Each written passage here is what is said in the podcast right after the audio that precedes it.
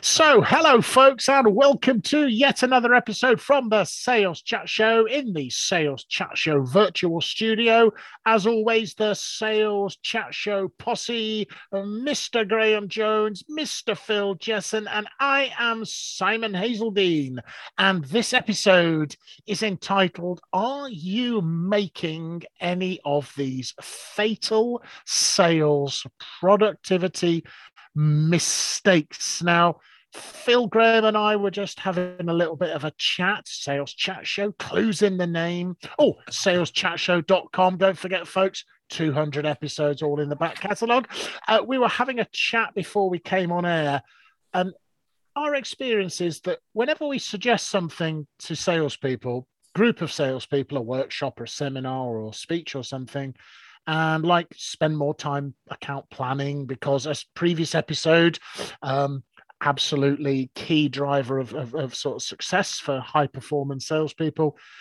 Inev- inevitably one person or sometimes more than one person will say something like yes but simon yes but phil yes but graham i'm sure it's a good idea but you don't know how busy i am or i'm really busy. I haven't got time to do this. If i had time I would do this. So that's kind of interesting because unless you're working silly hours, which is not going to be good for you, your long term health and well being, we've all got approximately the same number of hours in the day and in the week. Some people just seem to make really good use of it, and maybe some of us, I would definitely include myself in that, could improve. But we thought what we would do would be would share some of our favorite sales productivity methods and tips and things for you to maybe see if you can apply these to your sales activity, to your sales work. So we're going to try and be as productive as possible to make the maximum amount of progress in the time that we have available so that of course we smash our sales target which of course we will have been set and of course graham doesn't like the idea of sales targets, as our regular listeners will know. So make sure you're listening to the two episodes on Graham attempting to convince us that sales targets are a waste of time. Uh, Which they are. Which, well, I knew he was going to say that. So, uh, but there we are, folks. But no, seriously, folks, productivity so you can, you know, perform better, do things. And, and do you know what? Maybe even get home a bit earlier at the end of a day or at the end of a week. So, gentlemen, thoughts on productivity? Mr. Jones, call me Psychic Simon, but I have a feeling I know what Mr. Jesson might offer as his fir- first productivity principle. Can you imagine what it might be, Mr. Jones? Well, considering he has written about uh, things akin to this before, uh, I think there's an 80% chance I could be right. Mr. Jesson, would you care to enlighten us on this matter? Yes, uh, I should just point out that um, uh, I was going to do some preparation on this yesterday, but frankly, I've been far too busy. uh, Sorry about that. I've, I've setting a setting a fine example to our yeah. listeners. Oh, he's he's clearly, jesting, gentlemen, ladies and gentlemen. He's jesting. Okay, clearly let, let the team down. Um, yes, uh, the 80-20 principle. Um, 80% of our effectiveness probably comes from 20% of the things that we undertake. That's basically the Pareto principle, uh, often referred to as the 80-20 rule. Plenty of good stuff online about that if you want to read about it, plenty of good books written on it, particularly by a man called Richard Koch, K O C H, if you want to delve into that. Um, I'll start, if I may, by saying that uh, one of the tools that a lot of people are equipped with as a result of time management courses or productivity improvement courses is a things to do list. And as we all know, it's a complete waste of time. What we need is a things not to do list. Uh, that's basically what this is about. And uh, I would encourage all of our listeners to think of any period of time, maybe today or this week or this month, and be very, very clear about the three main things they are trying to achieve.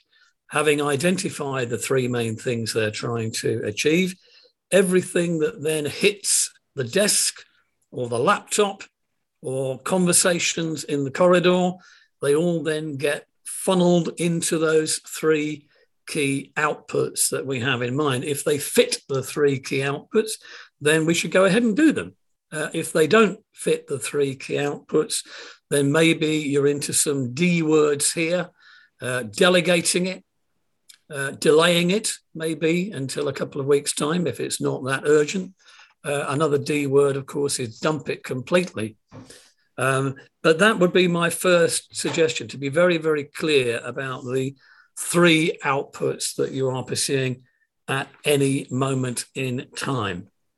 Yeah, I've mentioned three, three. I was going to say three. I think you can keep in mind, can't you? And yes, and, and focus on any more than that. You're starting to, you're starting to uh, run out of intellectual well, bandwidth. I guess. Graham will probably reference the piece of uh, psychological work that seems to confirm that we like things to go in threes uh, much used by politicians and advertising agencies, as we know.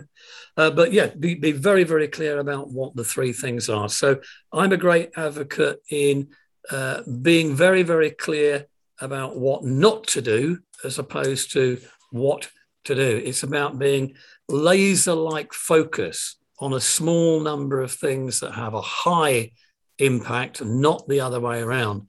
Uh, as we all know, if we get involved in a week of a high number of tasks that have low impact on what we're doing or the customer or next month's results or whatever, that can be a very depressing uh, waste of time. Um, one thing I have mentioned before on uh, on previous episodes, incidentally, is an old boss that I used to work for, the lovely Derek, uh, who used to say to me, "Phil, you should be achieving 100% of your objectives in 80% of the time. Uh, what he was trying to get me to do was to have one day a week spare for emergencies, or more importantly, a bit of strategic thinking, long term planning, uh, walking on a hill, making sure that my head was clear, and so on and so forth. And I have to tell you, that was incredibly effective for me to uh, go flat out to get things done in 80% of the time uh, and then have a very, very clear head that would impact on my productivity for the following week and so on. So those would be my my opening Excellent. suggestions. I think your your comment about keeping keeping the main thing the main thing, as they say, is there was the phrase I heard a few years ago getting caught up in the thick of thin things so you can be really super busy getting getting involved i was very fortunate folks that uh, listening in that i was taught the 80-20 principle by a great boss of mine at a very early stage in my sales career who always encouraged me to do that Pareto analysis. Who are your most important customers? Who are likely to be your most important customers in the future? Where's your revenue coming from? When I was a sales manager, I analyzed my team and for 80 20 is a total load of nonsense. I've got a better one for you the 86% 14% rule. I took over looking after one major customer. We had about 24 different SKUs, different stock keeping units, different products. One out of 24 was 86% of my EBITDA for the customer. So guess what I did every morning when before I started? Make sure that's sorted out and then have conversations with my boss occasionally about what about this product, like number 23 on the list.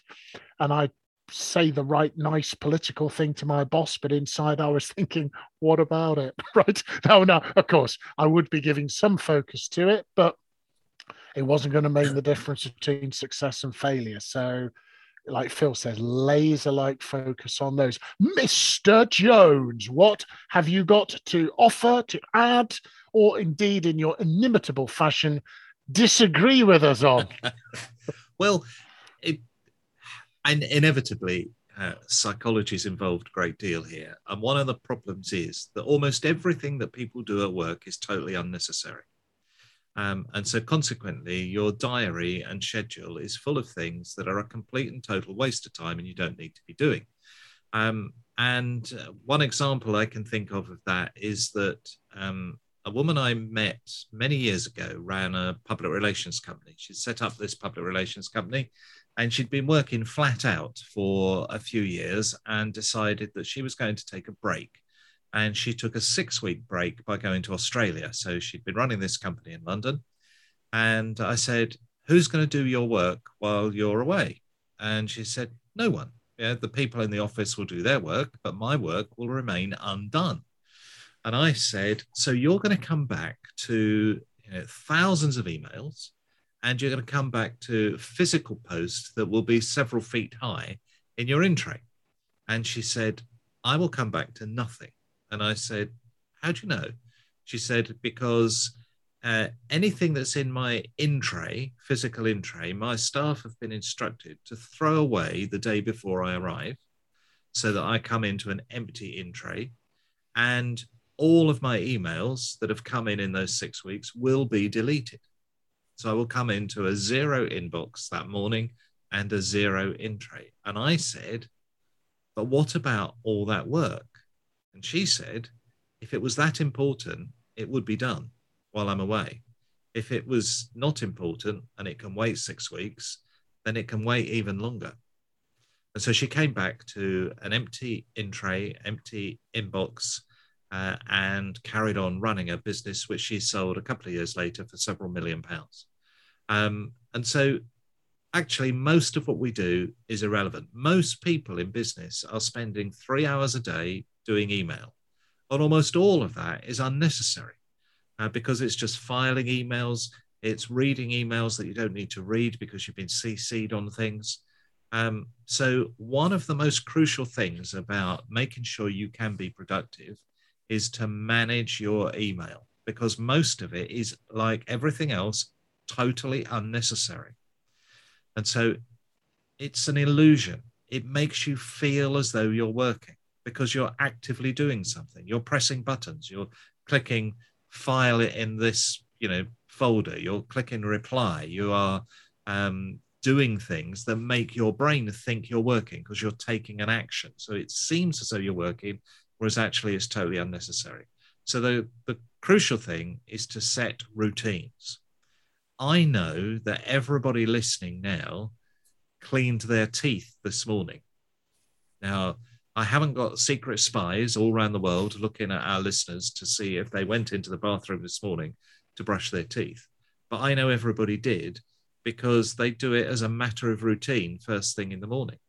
And they're doing it as a matter of don't even need to think about it. And so you go in the bathroom, you clean your teeth in the morning, and then you set about the rest of your day. And everybody's been doing that since they were so young they can't remember doing it. Mum and dad got you to do it as a routine. The fact is, if you didn't do it as a routine, you would spend every day thinking, Did I clean my teeth? So you then go and clean your teeth because your brain doesn't know whether you've done it or not. So you then go, I better clean my teeth. So you take a few minutes, go off and clean your teeth. And then your brain forgets that you've cleaned your teeth. So a bit later in the day, you go, Did I clean my teeth? I better clean my teeth again because I can't remember if I did it or not. And so you would end up brushing your teeth about 28 times a day uh, wasting uh, an hour a day brushing your teeth that you didn't need to do because if you'd done it by routine, you would forget about it for the rest of the day. But, but potentially exceptionally good dental hygiene, it has to uh, be well, said. True, yeah. um, although you can over clean your teeth, you can over brush your teeth, of course. Uh, so this is what happens with email. It happens with social media. So people go, I'll check my email now. And then a bit later on, because it wasn't done on routine, they think, I better check my email again. And the result of that is you're spending three hours a day checking email, whereas actually the work that you could do with your email would probably only take you 15 minutes if you did it by routine once a day. Yeah. So if every day you just did your emails at you know 9:30 in the morning and then didn't touch your emails for the rest of the day, then you would be more productive because all those hours that you're doing email currently would disappear. Now, I know what people say to me in response to that. They go, but my boss wants to send me everything. So they send me a message by email um, and they expect an immediate response. And my response to that is, well, your boss is also mismanaging their time and being completely unproductive. So if your boss is being so stupid to set you a sales target, you're going to fail to meet that sales target because you're busy responding to the boss's emails. And if the boss didn't send the emails in the first place, everything would be better managed. So, one of the most crucial things here is as a business, people need to work out what is the best way of communicating things that need doing. And so people default to email. Email is the number one method of communication at the moment and people default to it because it's easy and quick to do. It's open to misinterpretation. It leads to a whole load of extra work that's unnecessary. If we had routines, uh, we could do very well. There is a, a book um, called The Four Hour Work Week, and uh, the author of that checks his emails once every 10 days. It says on his website, I check my emails once every 10 days.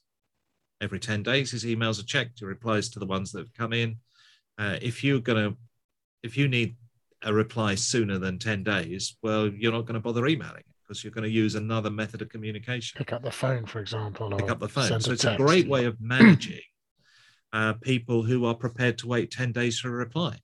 Not everything needs a reply straight away.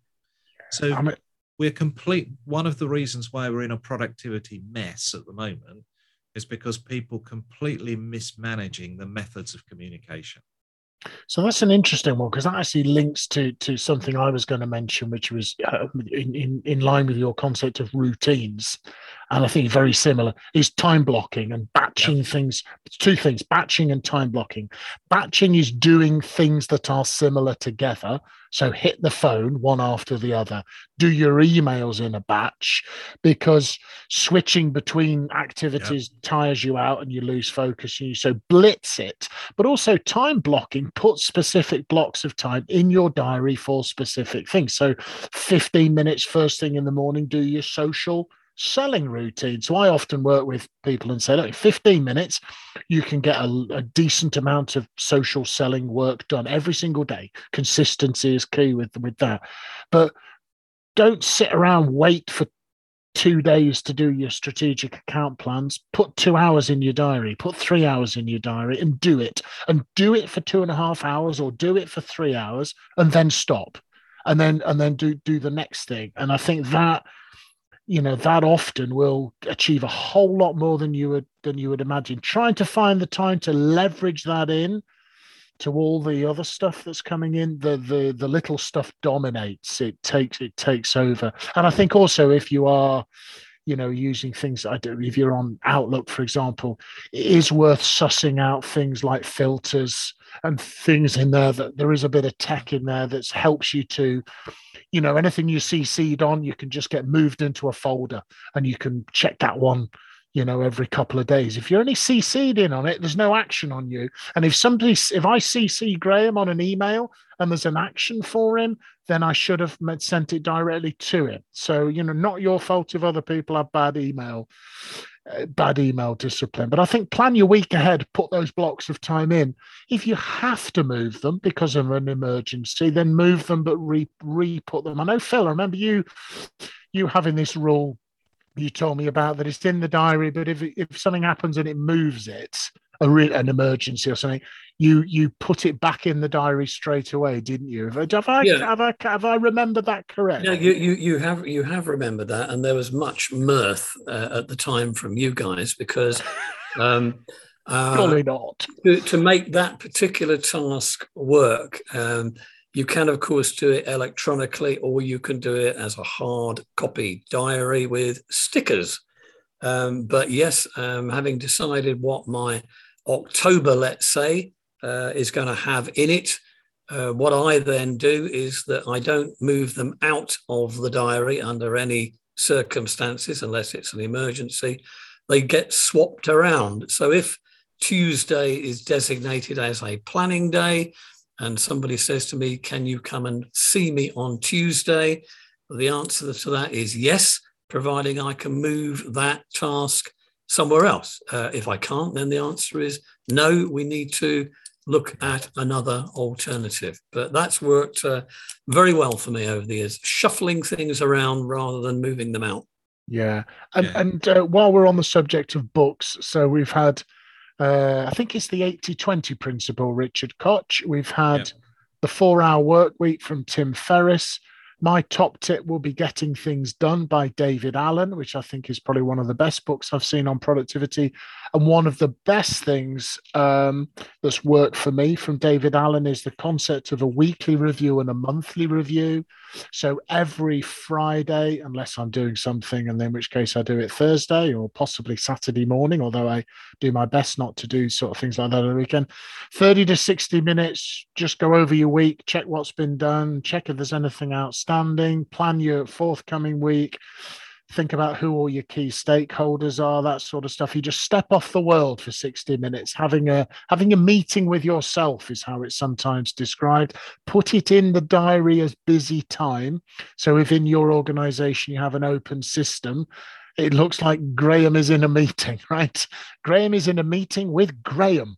And why is that not any more important than Graham being in a meeting with the being in a meeting with the with the CEO? So I think that's but just on that, but yeah. just on that point, if I may, I, I think uh, uh, I can certainly see the value of that sort of strategic uh, review. But I think at the end of each day, we ought to be reviewing our productivity, and the last 15 minutes of work time should be spent looking at the following day. What tends to happen, of course, is a lot yeah. of people plan the following day, literally at the start of that day. They wake up in the middle of the night, uh, very much aware that they haven't yet decided what's going on, uh, or they're driving to work in the car, or they're on the tube, uh, busy trying to work out where they're going. That's not an effective person. Uh, an effective person knows at the end of a working day uh, their main tasks and objectives for the following day, and they probably sleep much better than somebody yeah. that's not doing that. Yeah, the brain open loops. I'm sure, brain. You know, I'm sure Graham or you know the the brain seems to quite like closure on things and, and locking things down. If you've got too much, we've all experienced that feeling out of control, too many things. It causes get it get it down in digital or written format, however however you yeah. prefer, but have it somewhere you trust. David Allen talks about out of your mind and in a system you can trust. Interestingly, there was a research um, on um, an Indian call center, must be about five years ago now, and they were trying to improve the productivity of that call center because obviously they got global clients and mm. they wanted to attract more, so they needed to improve their productivity. Uh, and the researchers decided to look at the notion of forcing a section of the um, call center to stop work a quarter of an hour earlier than normal, so say quarter to five, and then they had to at quarter to five. So, I think there are about 100 in each sample. Uh, so that 100 um, employees had to, at quarter to five, sit down and write down a reflection of their day on what they'd achieved and what they were planning to achieve the next day. And they had to write that down. So they were doing a quarter of an hour less work per day than the other people who did not review what they'd done at the end of the day, did not reflect on their day, and did not work out what they would be thinking about tomorrow. Uh, the people who work less time, a quarter of an hour less per day, were 27% more productive than the ones who didn't do that review at the end of the day. Yeah. So, massive increase in your productivity when you just sit down and you write it down. It is the David Allen get it out and into a system. You reflect on what you've done, you think about what you might do tomorrow. And a crucial thing about this is when you think about your time blocking and Phil's stickers in in his diary, a lot of that, uh, when you reflect on it, will show you exactly how much time you took to do a task. And one of the problems is that we overestimate the time it takes to do a task. So a salesperson might say, well, it takes me three days to write the end of month review for my boss. Um, and so they think about writing it over three days. But actually, when you reflect upon it, it might have only taken you three hours over those 3 mm-hmm. days but it took three days because you were interrupted by so many other things. And so you allocate three days in your diary to doing it when actually you only need to allocate three hours. And so if you blocked out that three hours, you'd get it done, releasing you two and a half days for something else to be more productive with. The problem with overestimation of time is that you allow three days and you take three days. So actually, most of what you do in those three days is irrelevant nonsense. So you're thinking about, well, you know, what if I change the font? You know, and you spend an hour deliberating about the right font. Totally unnecessary work to do. And yet, because it's within your three days of time, it seems as though you're productive. You're not productive at all. Just get on with it, write it, move on. But you won't be able to work out what that is unless you reflect on what you've done during the day. So, actually, at the end of the day, you'd reflect and go, well, I spent a day writing a third of my report, but actually I spent two hours fiddling around with the font, another hour fiddling around with the design of it, um, and another hour um, searching on Google for the best way to write a sales report. And so you'd reflect on that and realize actually you spent most of the day doing nothing. And yet, because you were pressing buttons on your computer, it felt as though you were working well, work expands sometimes to fill the time available to it, is, is the expression I've heard. And I think that applies to meetings as well.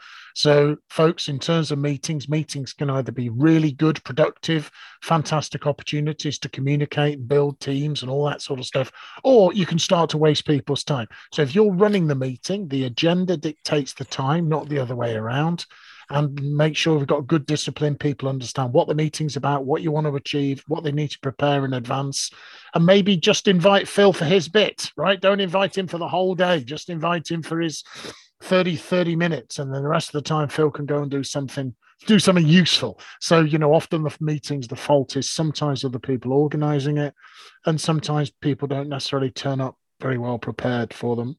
Um, and then last thought, just the old urgency importance thing, folks, is you know it's it's often Stephen Covey talked about it, the the Eisenhower matrix, and you know etc. Everything can be thought of in terms of how urgent it is, how soon it needs to be done, and how important it is. And um, you know, there's always just worth keeping in mind. So if if there is a crisis and you have to take out your one to one with one of your sales team out of the diary take Phil's advice, put that one to one back in because that is important. It might not be as urgent as the crisis, but it is extremely important. And if you neglect it, you will pay the price further down. So, um, the the challenge we all face is urgency feels in, emotionally compelling to do something about it, whereas sometimes the less urgent but very important things, account planning, you know, building relationships with customers, those sort of things, feels less urgent and important things to focus on. Chaps, any last closing thoughts? We've recommended three books. We better not recommend any more. Well, I was just yep. going to say you you almost recommended a fourth book there. Um, it's an old book, Stephen Covey's First Things First Ah, yes, um, yeah. But actually, it's a really important book um, because many of the other books about productivity are based upon his research. So uh, ah, Stephen ah, Covey okay. was a psychologist, did lots of studies on human productivity in the workplace. Um, and so that book is the distillation of much of his research about how people are productive in the workplace. And much of what followed on from that book uh, is based on it. So actually, it's an old book, but it's well worth getting. Excellent, excellent. The, uh, the other thing I, I would add, there, there was a, a lovely model I, I, I, saw a good 20 years ago that talked about there's only four types of time. Uh, one was referred to as reactive routine time, reactive creative time, a reactive creative task, of course, might be dealing with a customer complaint, but you deal with it so effectively, they buy more, etc., etc. And then, of course, there's proactive routine time and proactive creative time. And this little model basically said that the difference between busyness and business is that busyness is all about reactive routine and proactive routine tasks. And business, with a capital B, is about reactive creative tasks and proactive creative tasks. Those are the two that we should be spending our time on. Excellent. Good, good, good. Well, folks, hopefully, few combination of some philosophies, some thoughts, some ideas, some principles, and some little tips for you there. Hopefully, to maximize your productivity. So, thank you so much for listening in. Uh, as I mentioned at the top of the show, about 200 plus episodes of this podcast available from wherever you choose to get your podcast. Please subscribe to the Sales Chat Show, and you'll be notified as soon as new episodes are released, which they are on a very regular basis. In the meantime, thank you very much for listening in. Just like to wish you good luck and good selling, folks.